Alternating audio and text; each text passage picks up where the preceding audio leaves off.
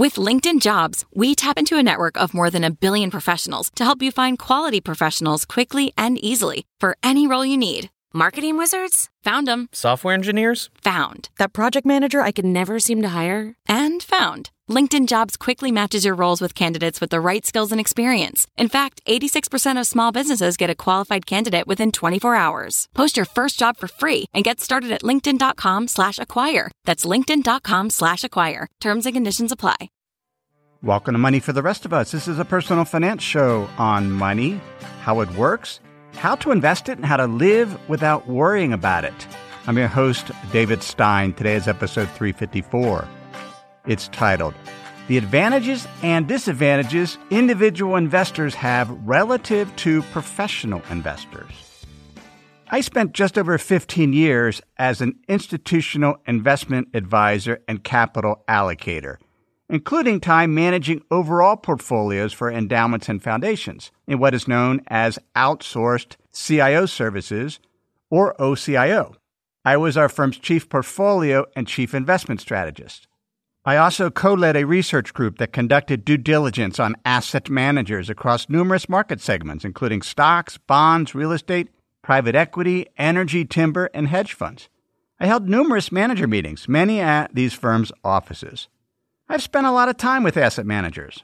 I've also been an asset manager, but I've also been an individual investor as I stepped away from institutional asset management about a decade ago. There's a difference between being an institutional professional investor and a retail individual investor. There are advantages and disadvantages to each, but there has never been a better time to be an individual investor. Product fees for ETFs and funds have never been lower. ICI reports that in 1996, the average equity mutual fund expense ratio was just over 1%. As of 2020, it had fallen to a half a percent. Expense ratios of target date mutual funds are 45% lower today than they were in 2008. Morningstar reports that the asset weighted average expense ratio across all U.S. open end mutual funds and ETFs has been cut in half over the past two decades. That average asset weighted expense ratio is now about 0.45%. Commissions are free for many trades on stocks and options. One of the first trades I did back in the early 90s, the commission itself was $40. As an institutional investor, I envied institutions that could trade at 1 to 2 cents per share while we as retail investors were paying 5 to $10 per trade. Now it's free. There is a proliferation of ETFs which provide greater tax efficiency for retail investors. The number of platforms and funds available has exploded. I prefer being an individual investor instead of an institutional asset manager. Much less stress, certainly much less travel, and much easier. There are definite advantages individual investors have relative to professional investors, even though professional investors might have access to better tools there are some advantages to being smaller, to operating on a smaller scale. I was reminded of this when a listener to the show, who is a medical doctor, sent me a research paper he co authored that was inspired by some of the episodes that we have done on Henry David Thoreau, episodes 240 and 278, for example. Their paper was titled The Reel Deal the stacked benefits of a Reel mower. By reel mower, he's referring to a manual push mower. And he introduced a term I had not heard before called mow lawning.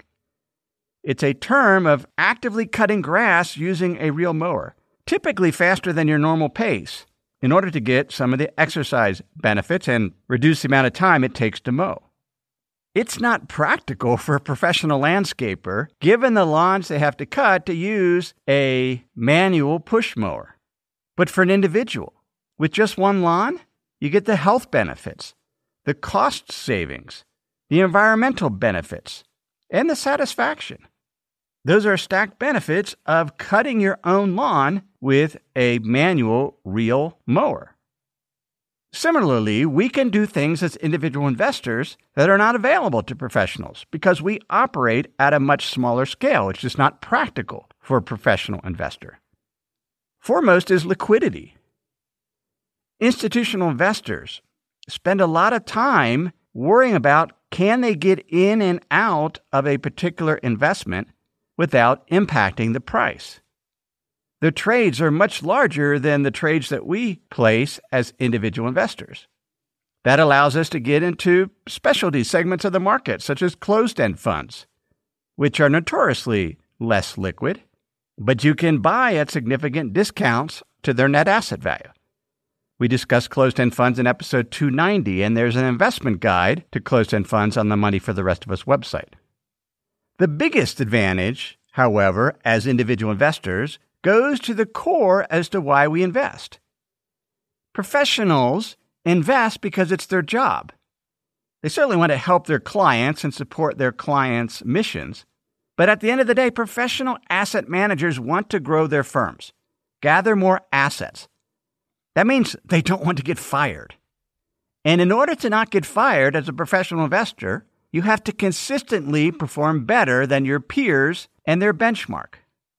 The way that you outperform as a professional investor, do better than your peers and your benchmark, is to be correct about your investment theses, at least correct most of the time, about your investment picks, and to construct portfolios that are different from the benchmark you're being measured against. So you can be differentiated from the benchmark and from your peers. That invariably leads to deviations, tracking error and it can lead to periods of underperformance when your style is out of favor. And when your style is out of favor, you underperform your peers and your benchmark and your clients, many of which have investment committees and a propensity to act, have discussions as to why you're underperforming. Maybe they made a mistake. Maybe this manager isn't skilled enough, and that's why the underperformance is there. So there's pressure to terminate underperforming managers. As individual investors, we don't have to compete. We can't get fired as our own advisor. No one is judging us. That gives us a tremendous amount of freedom as investors. It allows us to be much more patient for ideas to work out. We're not having to go to a committee meeting and report why we're underperforming this particular stretch of time. As individual investors, our objective is to save and invest so we have enough to live in retirement. Our objective is not outperform our peers or to not get fired. And in our objective of saving and investing, we get to decide how much enough is. We also get to decide if we want outside help, perhaps by leveraging the strengths of insurance companies, like we talked about last week in episode 353. As individual investors, we can experiment and try new things because it's our own money, not our clients' money. I recently opened up a new account at TD Ameritrade to use their Thinkorswim trading platform to conduct more experiments with option strategies. I've traded options on and off over the decades, usually not particularly well, but there are still aspects of options that intrigue me the fact that the expected volatility priced into options is greater than the actual realized volatility. Investors are overpaying to protect from portfolio losses, which means there are potential earnings there from selling that protection in a risk prudent way.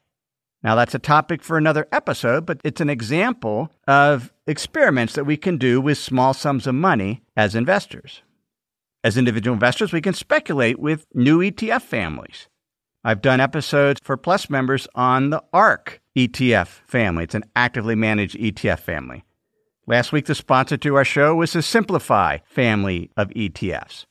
We can speculate in cryptocurrencies or other strategies without having to convince an entire committee to make a decision. Now, perhaps we need to convince our partner about a particular strategy that we're working on.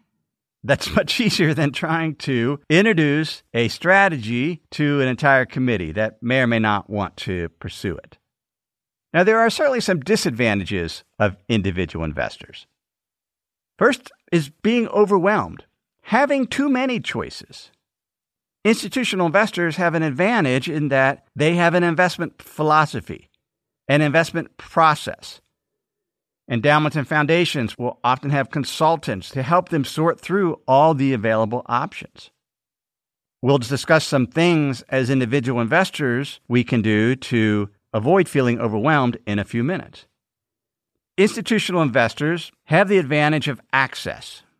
Endowments and foundations can get access to some of the top tier managers, the top tier hedge funds that are closed to retail investors.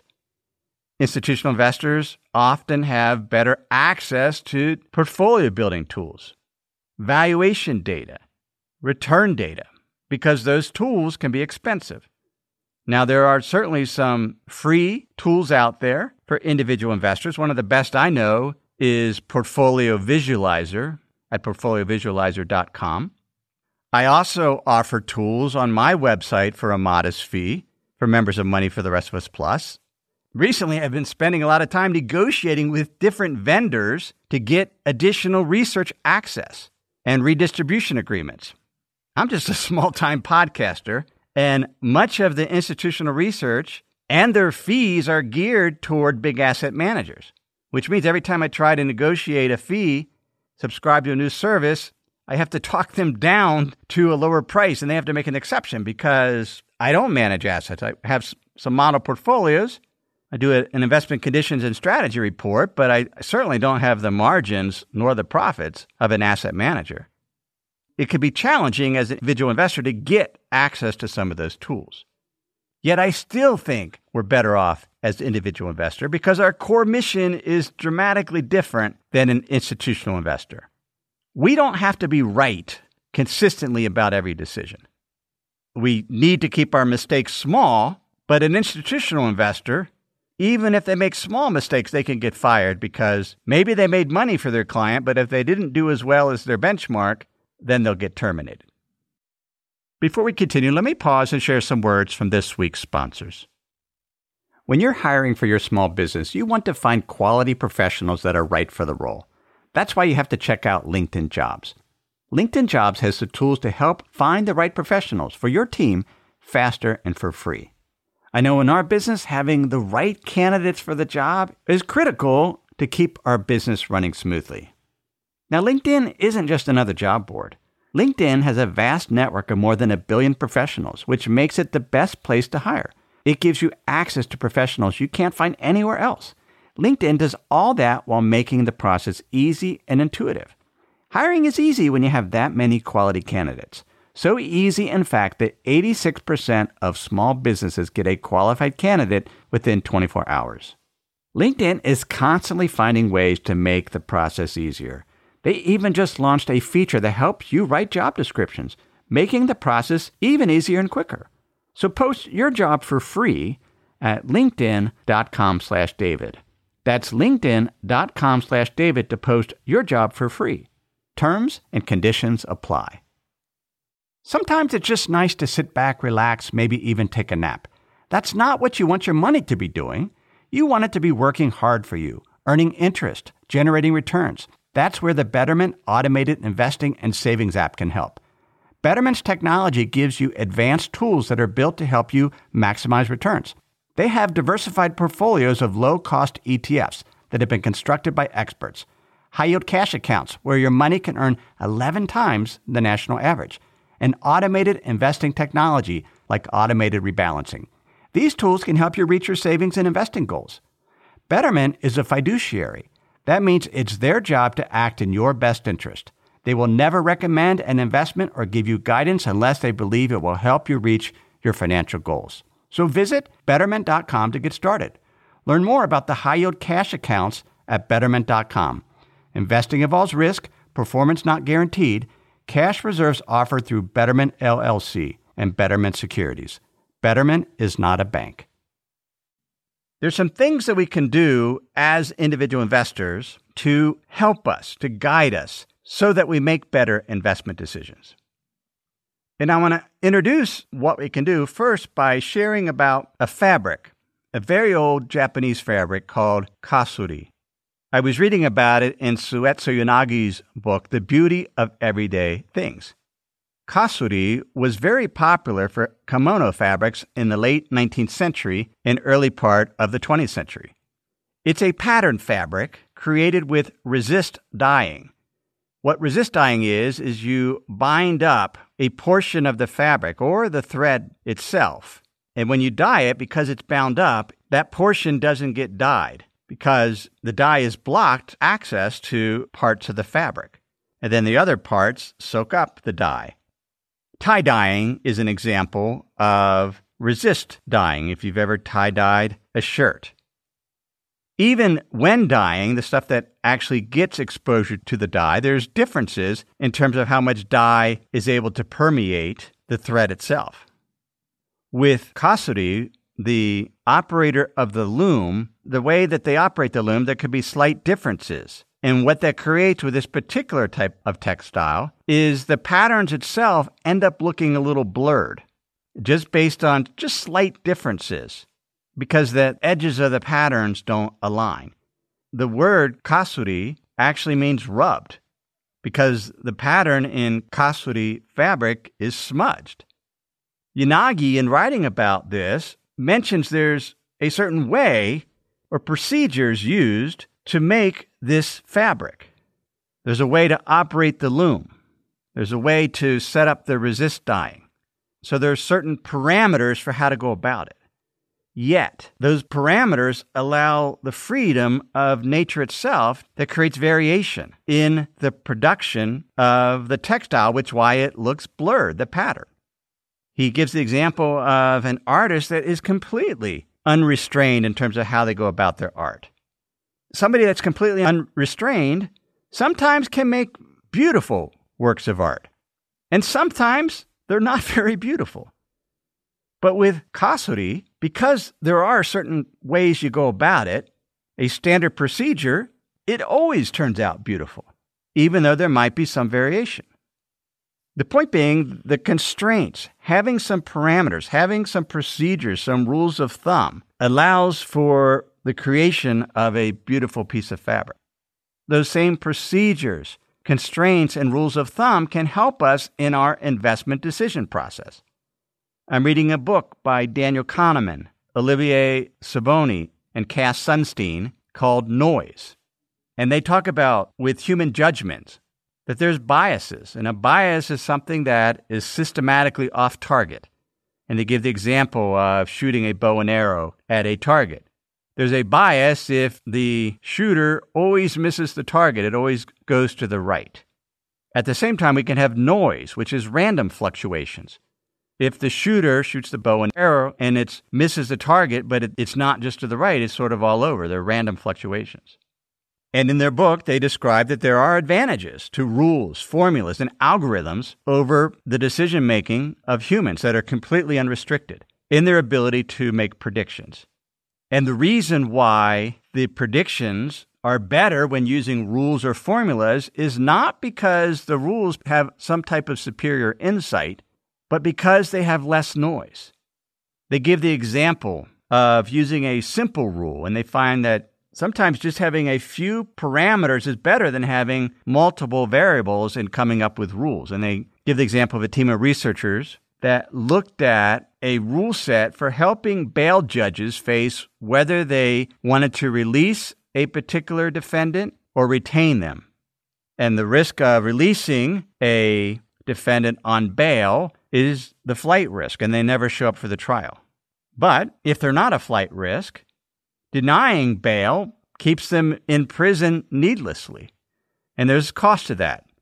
Certainly, the government just to house the prisoners, and well as the cost of that individual's individual liberty because they haven't even come to trial yet. So they built a model just using two inputs that had shown to be highly predictive of the defendant's likelihood of jumping bail. The one variable was the defendant's age, as older people were lower flight risk, and the number of past court dates missed previously. then the model used those two inputs to create a risk score. When they tested this model against real data, particularly data where judges had complete discretion, they found that the statistical model this frugal model was significantly better than virtually all human bail judges in predicting flight risk. Just a simple two variable model. Having some parameters, it avoided a lot of the bias and a lot of the noise. As individual investors and professional investors, we need rules of thumb. We need parameters to help simplify our investing to make better decisions. Now, we'll always have bias as individual investors, and hopefully those biases help us to make more profitable investments. Sometimes they will, sometimes they won't. We need to understand what our decision rules are. But certainly, it should help reduce some of the noise and provide more consistency. And that's really what we want as investors. Having a consistent investment process allows for better decisions and better performance over time. And I certainly found that in researching money managers, that that consistency, that discipline over long periods, even if there were periods of underperformance, allowed for better performance over the long term. Now, there are many rules of thumb we could use, and I'll share some of mine. And I'm not suggesting that these are absolutely correct. These are just rules of thumb that I have developed over many years of investing both professionally and as an individual investor, that have helped guide me so I feel less overwhelmed and make better decisions in investing my personal assets. The first is I favor asset classes rather than individual securities. That allows me greater diversification. It means I don't become overly concentrated in one particular stock. It makes my analysis simpler because I'm not trying to study individual companies and their fortunes, but rather I'm focusing on asset classes and the drivers of those asset class returns.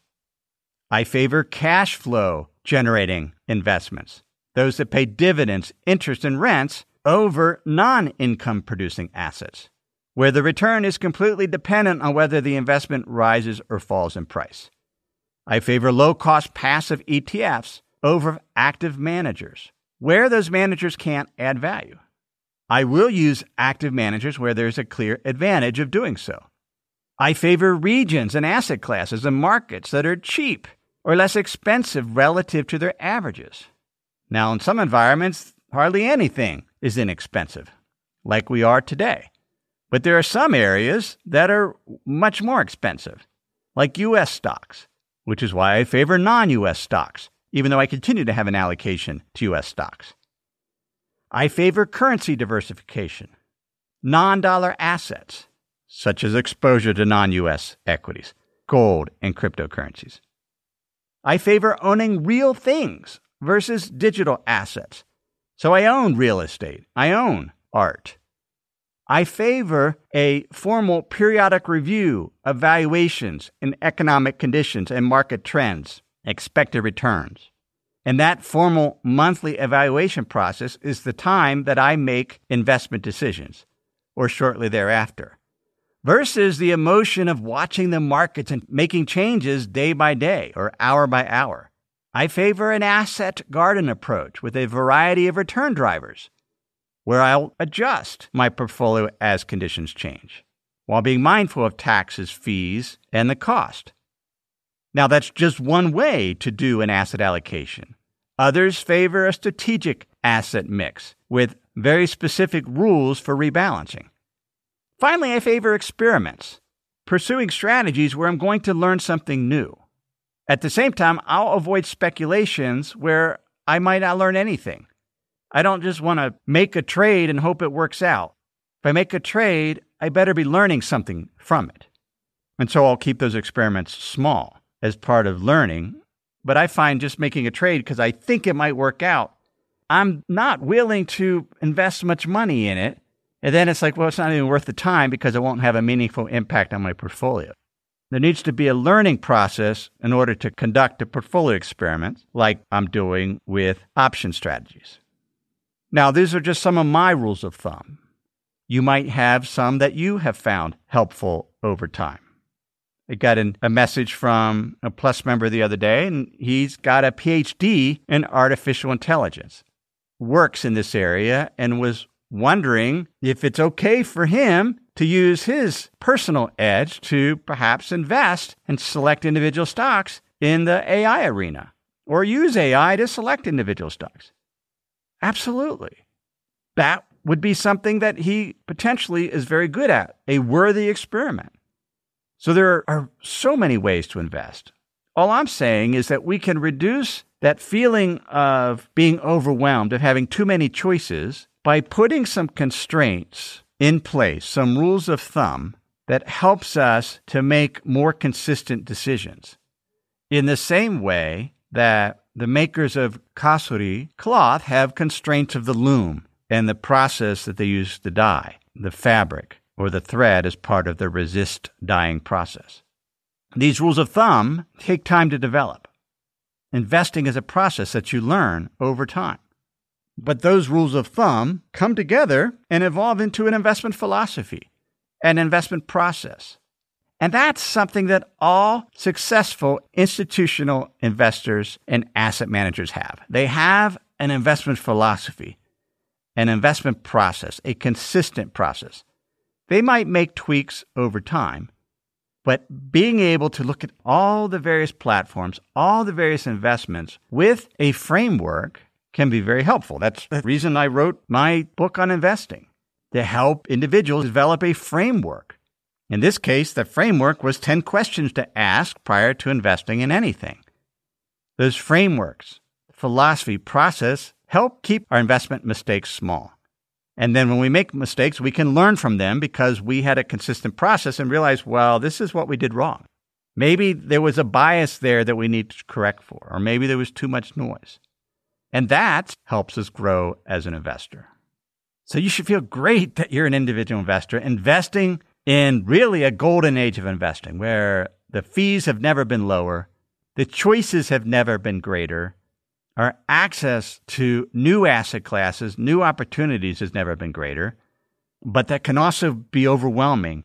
So we need constraints and rules and a process so that we're not so overwhelmed, and that can evolve into a philosophy that helps us be successful over the long term. That then is episode 354. Thanks for listening to the episode. If you'd like to learn more about investing, there's two ways I can help with that. First, consider joining my weekly email newsletter, The Insider's Guide. It's where I share the links to the research that was used to prepare that week's episode. It's also where I share an essay on money, investing, and economy. The newsletter is something I'm really working on improving to make it more valuable to you, and you can sign up for that at moneyfortherestofus.com. The second way that you can become a better investor is by becoming a member of Money for the Rest of Us Plus. Whether you're just starting to save for retirement, you're nearing retirement, or you're in retirement, Plus membership has the tools and resources you need to achieve your financial goals and have peace of mind. With Plus membership, you get access to a proven investment approach and expert portfolio insights delivered in a clear and concise style you can understand. If you'd like to learn more about Money for the Rest of Us Plus, you can do that at moneyfortherestofus.com. We'd love to have you as a member. Everything I've shared in this episode has been for general education. I've not considered your specific risk situation. I've not provided investment advice. This is simply general education on money, investing, and economy. Have a great week.